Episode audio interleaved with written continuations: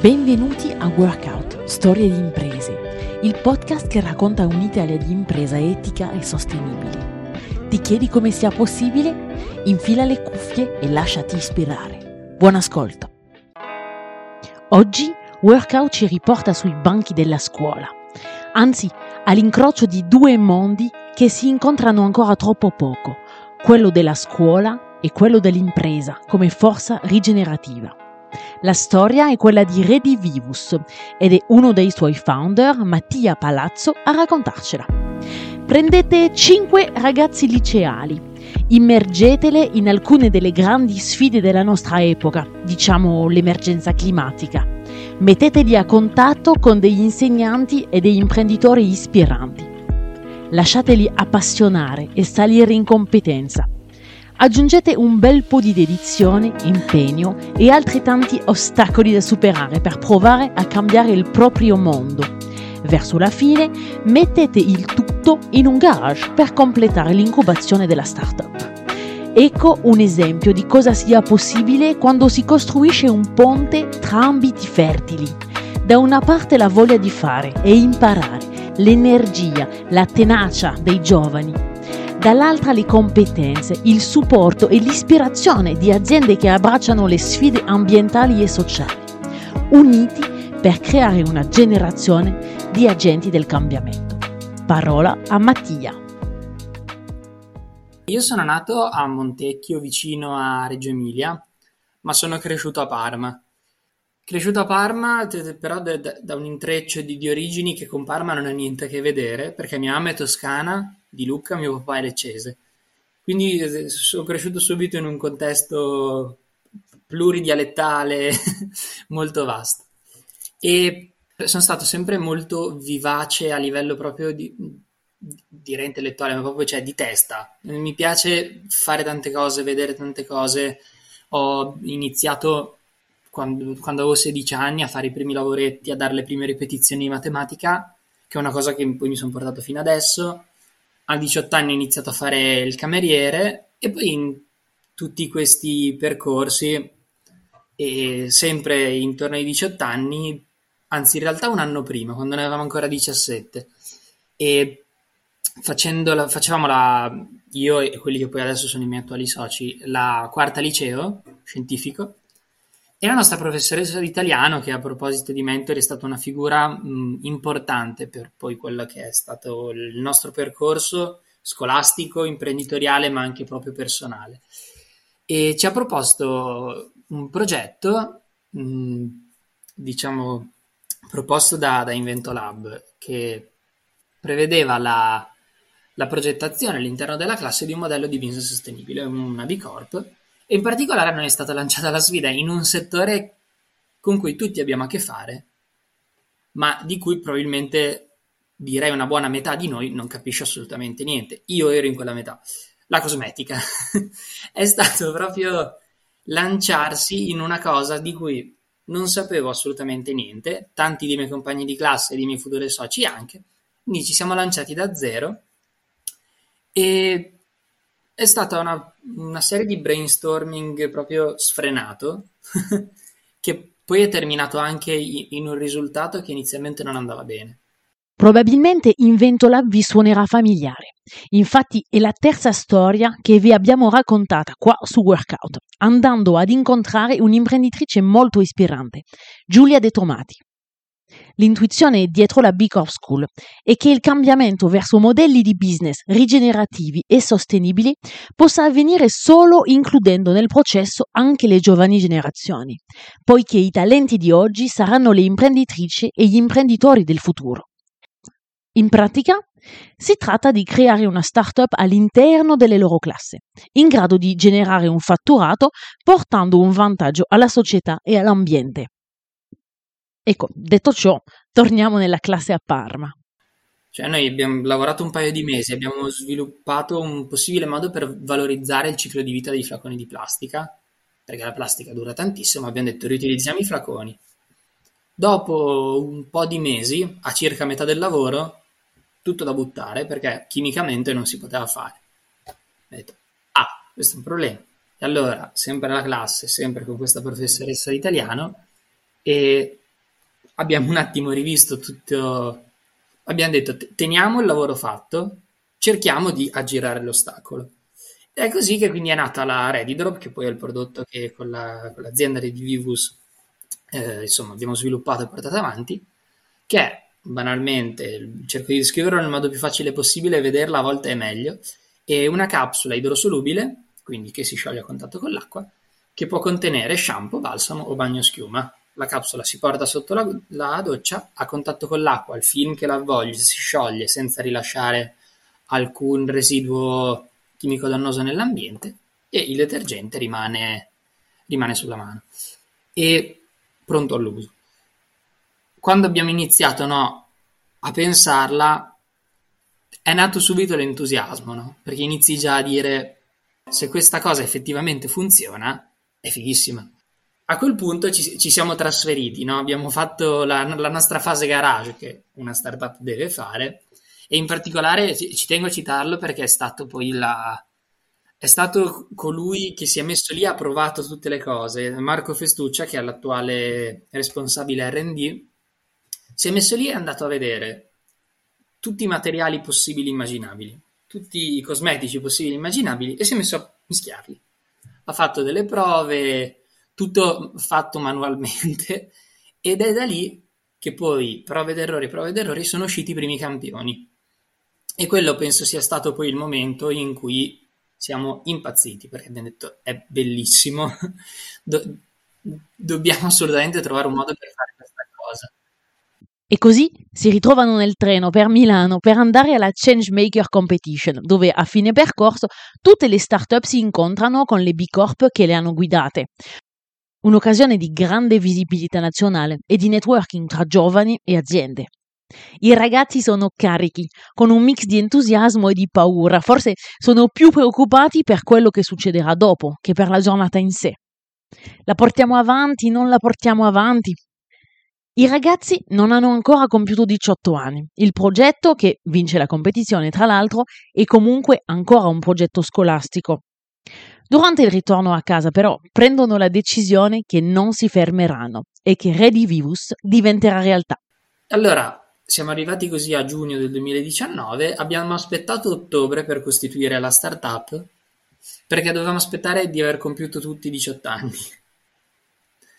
E questa diciamo poi è il punto in cui la nostra storia si, si stacca, si, si, ferma comincia un capitolo totalmente nuovo che, che, è stato fatto veramente di prove durissime, di salti di gioia, emozioni, perché appunto noi costituiamo ottobre del 2019, tutta quell'estate è stato un capire come sviluppare l'idea e in particolare come farlo compatibilmente col fatto che eravamo dei ragazzi che iniziavano la quinta superiore che comunque poi nel corso del tempo sono andati avanti con i propri studi. Io sono andato a studiare filosofia a Venezia, un mio socio studia a Milano, due a Bologna, uno poi è andato a studiare a Parma, quindi al tempo stesso volevamo portare avanti la nostra idea, ma anche poi crescere come persone, non dando alcun freno alle nostre ambizioni.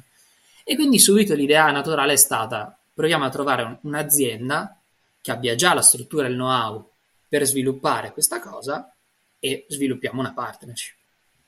E subito abbiamo avuto contatti con tantissime aziende, anche italiane. Siamo stati poi in Francia a parlare con un'altra grande azienda. Abbiamo avuto qualche voce dal nord Europa, però passavano i mesi, creavamo i contatti, sentivamo tutti.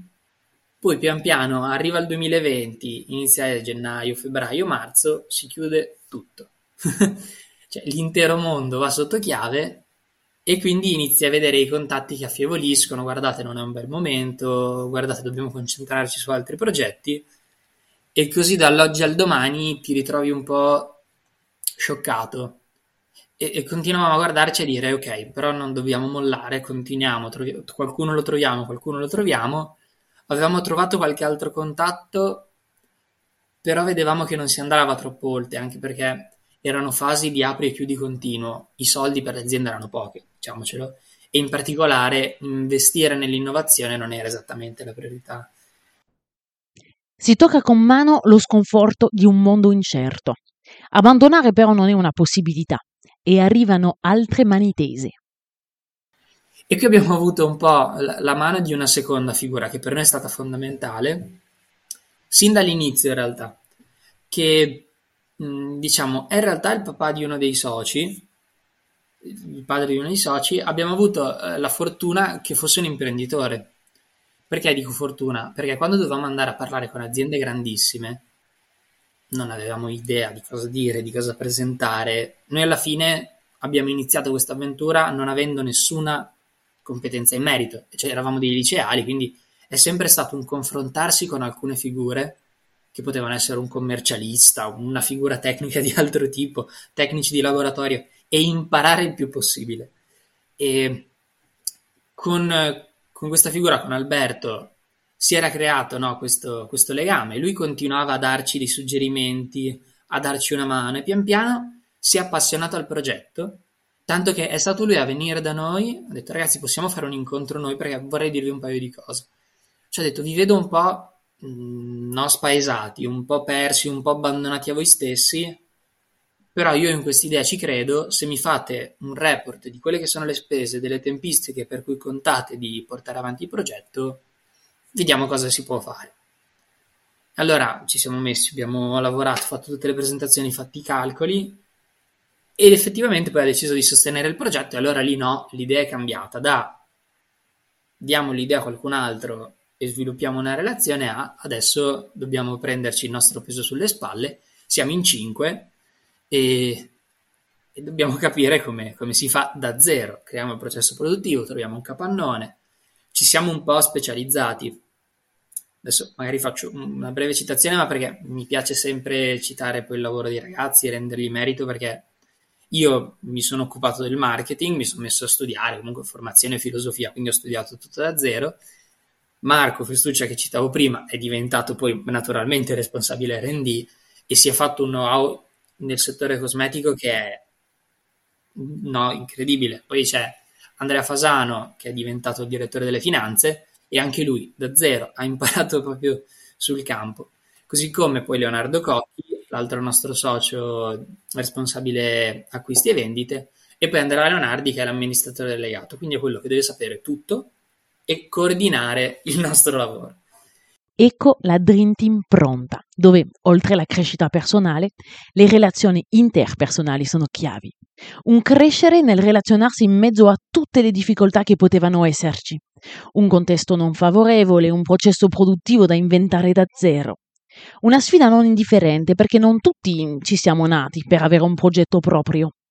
Mi racconta che approfondire il tema ambientale è stato un motore, certo, ma il passaggio all'azione è stato reso possibile dal programma e dall'idea stessa, un percorso che ha fatto loro da vera palestra di vita. Ci è stato proposto quindi come classe, c'è stata una, eravamo in 20, un po' più di 20, quindi lì poi c'è stata una specializzazione già là volendo, e una sensibilizzazione sul tema e poi è stato no, un rinforzo positivo e reciproco tra l'entusiasmo per l'idea e no, rendersi conto che il tema ambientale richiedeva effettivamente un impegno importante. E poi la fase del progetto, ovviamente, la, in classe eravamo tanti, non ha coinvolto tutti allo stesso modo. Di fatto poi siamo rimasti noi cinque che abbiamo detto pre- ci prendiamo l'impegno, che poi è stato anche no, da tanti punti di vista impegnativo. Abbiamo dedicato tantissimo tempo, anche tante risorse. Alcuni di noi hanno poi sostenuto le spese facendo altri lavori, cameriere, io in particolare anche, ma anche altri miei soci, commessi. è stato proprio un fare tanti sacrifici. E già nella fase scolastica in realtà mi ricordo proprio che finivamo scuola e invece di andare a casa avevamo, diciamo, abbiamo avuto la fortuna di avere anche un preside che è stato molto comprensivo. Noi gli chiedevamo se ci poteva lasciare un'aula nel pomeriggio e ci dividevamo, no? C'è stato un punto in cui colonizzavamo un piano della scuola, si creavano nei, nelle diverse aule dei dipartimenti e sapevamo, no? All'inizio si faceva una riunione collettiva, co- co- come più o meno possiamo fare adesso in azienda, siamo in meno, però divisione dei compiti, fissavamo le priorità e, e via, tutti a lavorare. E uscivamo poi quando era già buio. È stato forse un primo, un primo approccio a quello che sarebbe stato dopo Quindi è stato per noi quasi naturale lanciarci per, per un insieme di fattori, no? un po' c'era la predisposizione personale, un po' il vedere da parte di alcuni. Io ad esempio ho sempre avuto una visione no, dell'intrapresa personale un po' distante, non l'avevo mai vista come qualcosa di vicino, non, non sapevo come potesse essere. Questa è stata la palestra che mi ha fatto dire, ma sai che proverei molto volentieri. Una base di partenza e un bel ambiente per affrontare gli sconforti e gli ostacoli che ci sono sulla strada di chiunque voglia portare avanti la propria idea. Mattia condivide un paio di questi ostacoli con noi, che con il seno di poi, come spesso, hanno portato anche ai più grandi momenti di crescita. Allora, ne ricordo chiaramente uno, per il secondo devo ragionarci un attimo. E il primo è stato appunto il, quando abbiamo ricevuto la, la mail no, con la quale ci comunicavano che non, che, che, non avrebbero proseguito nel progetto da parte di una grande azienda, quella che, con cui avevamo parlato in Francia, perché fino a quel momento no, era stato un grande entusiasmo. Poteva essere un partner importantissimo, poteva essere la via no, che ci portava ad, essere, ad avere già un megafono e una cassa di diffusione molto più ampia, perché parlavamo di un'azienda molto importante. E quindi quello è stato un periodo molto difficile, perché uno dice era lì l'opportunità, eravamo quasi saliti a bordo e l'abbiamo vista sfumare, dobbiamo ripartire da zero. E là abbiamo dovuto veramente farci tanta forza. E poi ce ne sono stati tanti altri. Eh.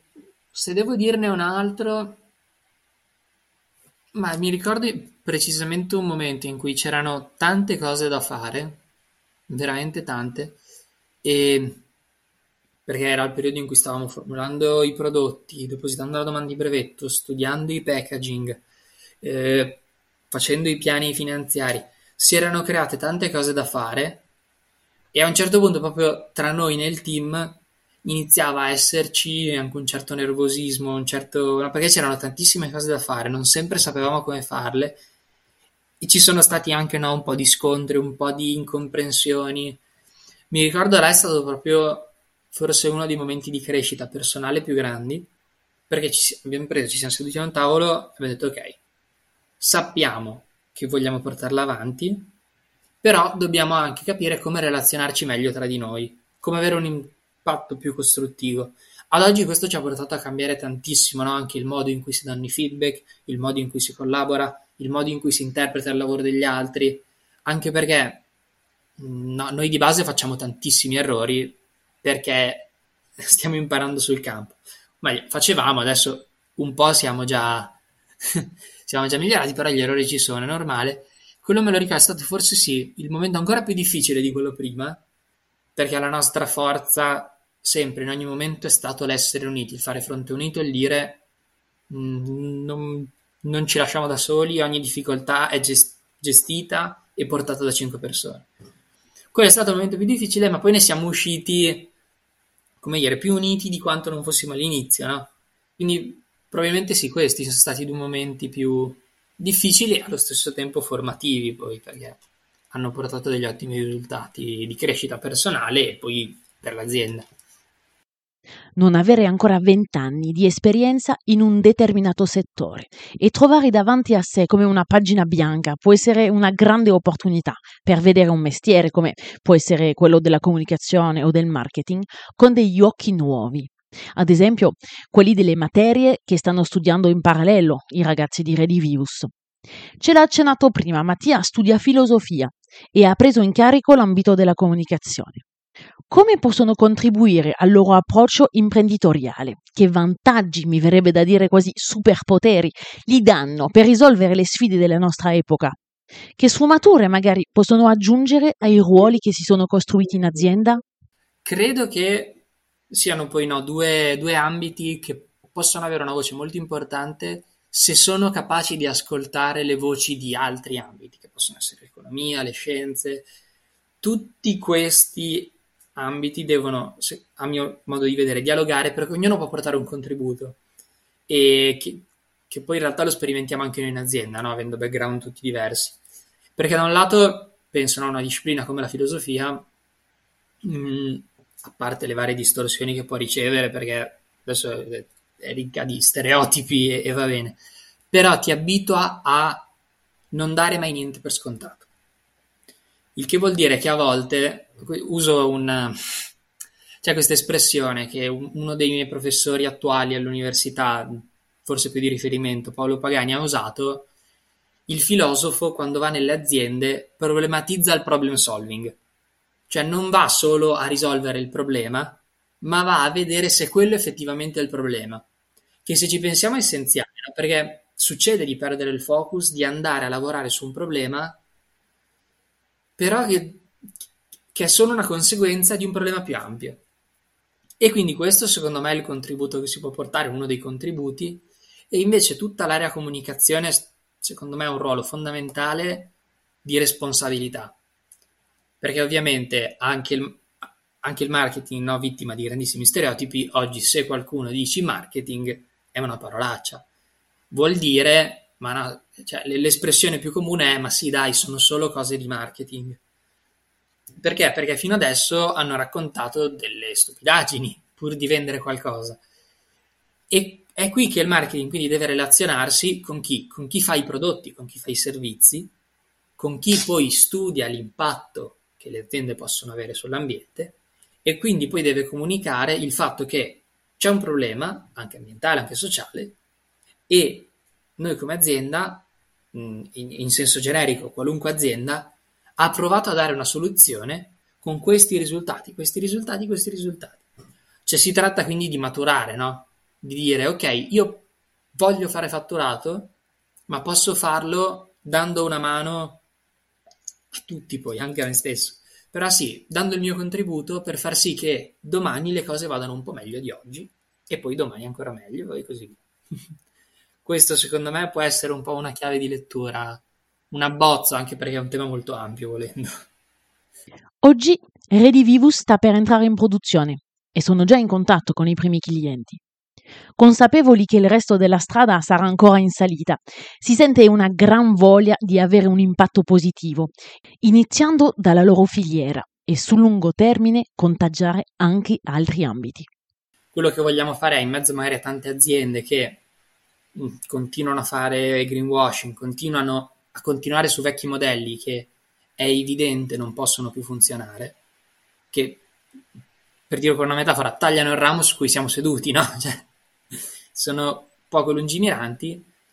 La nostra idea è continuare noi in relazione poi con altre realtà che hanno i nostri stessi valori, ne abbiamo già vista qualcuna, insomma, parlando con possibili clienti piuttosto che partner, a portare avanti questi valori, essere sostenibili dal punto di vista ambientale, cercare di avere l'impatto mm, maggiormente positivo che possiamo su quella che può essere la realtà che viviamo tutti i giorni altre cose. Quindi, mm, diciamo, a noi piacerebbe poi da qui allargarci e provare a portare in sempre più settori, in sempre più, no, alla fine la cosmetica è sterminata, ma c'è anche altro. Cercare di portare l'inventiva, la creatività e la voglia di cambiamento anche in altri, in altri contesti. Sarà l'età sarà il fatto che hanno toccato con mano che fare impresa può essere un modo concreto per fare parte delle persone che agiscono. Mattia ci lascia su una nota di speranza, sincera e lucida. Allora, sarà difficilissimo, perché non, non si può pensare altrimenti. D'altra parte, no, poi noi abbiamo un'età per cui vediamo tante anche persone giovani, tanti ragazzi che stanno no? siamo tutti un po' no, dei, in un percorso di crescita che ci porterà da qualche parte. E vedere anche un po' no, come tante persone si stiano approcciando al tema con una voglia di cambiare le cose, tanti ragazzi giovani che hanno veramente dei talenti, delle qualità incredibili, ti fa dire che la speranza c'è. È difficile perché bisogna fare comunicazione nel modo giusto, bisogna cercare di, mm, come dire, andare piano piano a smascherare tutti quelli che fanno comunicazione in un modo sbagliato, a volte anche, anche inconsapevolmente. Cioè, quanti in questi giorni, no? Adesso eh, recentemente ci sono stati, soprattutto in Italia, ma poi nel resto del mondo, tanti eventi climatici che è palese non siano normali. Quanti però per sentirsi al sicuro si stanno raccontando che eh, ma è sempre successo.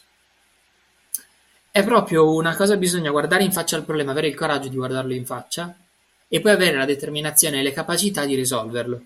E a me sembra che sempre più persone ci si stiano approcciando nel modo giusto.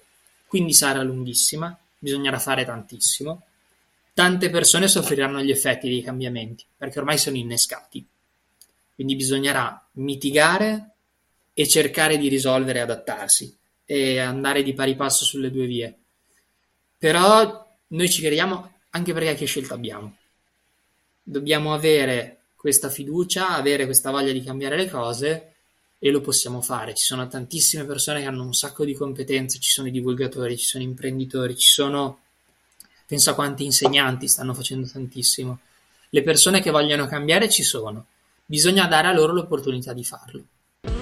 Grazie per aver ascoltato Workout, il podcast di Mondora. Workout esce ogni due venerdì. Ti è piaciuto questo salto nell'impresa che cambia il mondo? Allora, per non perderti le prossime storie, non dimenticare di schiacciare il tasto Segui oppure ritrovaci sul sito mondora.com barra podcast. Se hai dei commenti o dei changemakers da suggerirci, non esitare a farti sentire sui nostri social. Ciao!